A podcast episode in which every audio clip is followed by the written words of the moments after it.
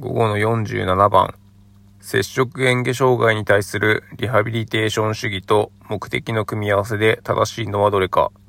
1、シェーカー法、舌骨上筋群の強化。2、ハッフィング、食道入り口部の解体。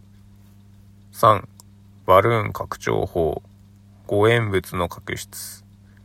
4、ブローイング、高等居住の強化。5、メンデルソン主義、鼻咽腔閉鎖の強化。えー、これはちょっと全然よくわからないですね、そもそも。言葉が。ハッフィングは、単とか出す主義なので、これは知っているんですけれども、まあ、まず2が違うぐらいしかわからず、なので1番を選んでみたんですが、これが正解でした。これは、ま完全にまぐれですね。続いて48番、地域包括ケアシステムにおける支援の互助の説明として正しいのはどれか。1、高齢者が生活保護を受ける。2、高齢者が毎日ウォーキングをする。3、住民ボランティアが要介護者宅の庭を掃除する。4、要介護者が通所リハビリテーションを利用する。5、要介護者が自費で外出サービスを利用して買い物に行く。えー、互助っていう言葉の他に、公助とか、共助とか、自助っていう言葉がありますね。その中の互助なので、お互い助け合うみたいな感じですかね。えー、一番は公的な支援を受けるので、これは控除になるのかなと思います。で、2番、えー、高齢者がこれ自らやるので自助になるのかなと思います。で、これ3番が互助になるかなと思います。で、4番は、これもえー、通所リハビリテーションを利用するので、これも控除になるのかなと思います。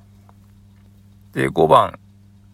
えー、これはちょっと自費でっていうんで、自助になるのか、あるいは外出サービスなので控除になるのか、ちょっとわからないんですけど、まあ、互助ではないかなということで、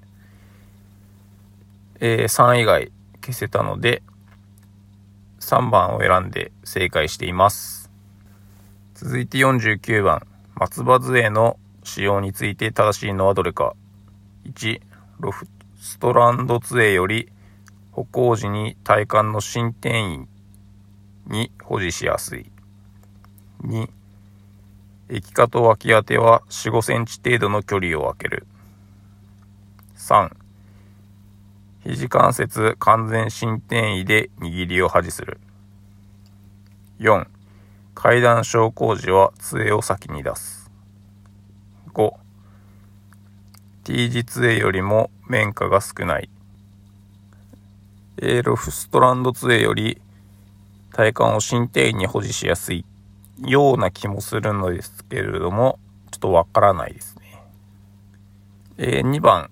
これは合ってるのかなというふうには思います。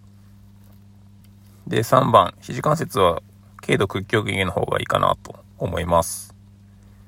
で、4番、階段昇降時は、えー、足を先に出して、杖は後からですね。で、5番、えー、T 剣よりも面下は大きいはずです。なんで3、4、5は消せて、1と2で迷ったんですけれども、2の方がまあ、正解の自信があったので、2番を選んで正解しています。今回は以上です。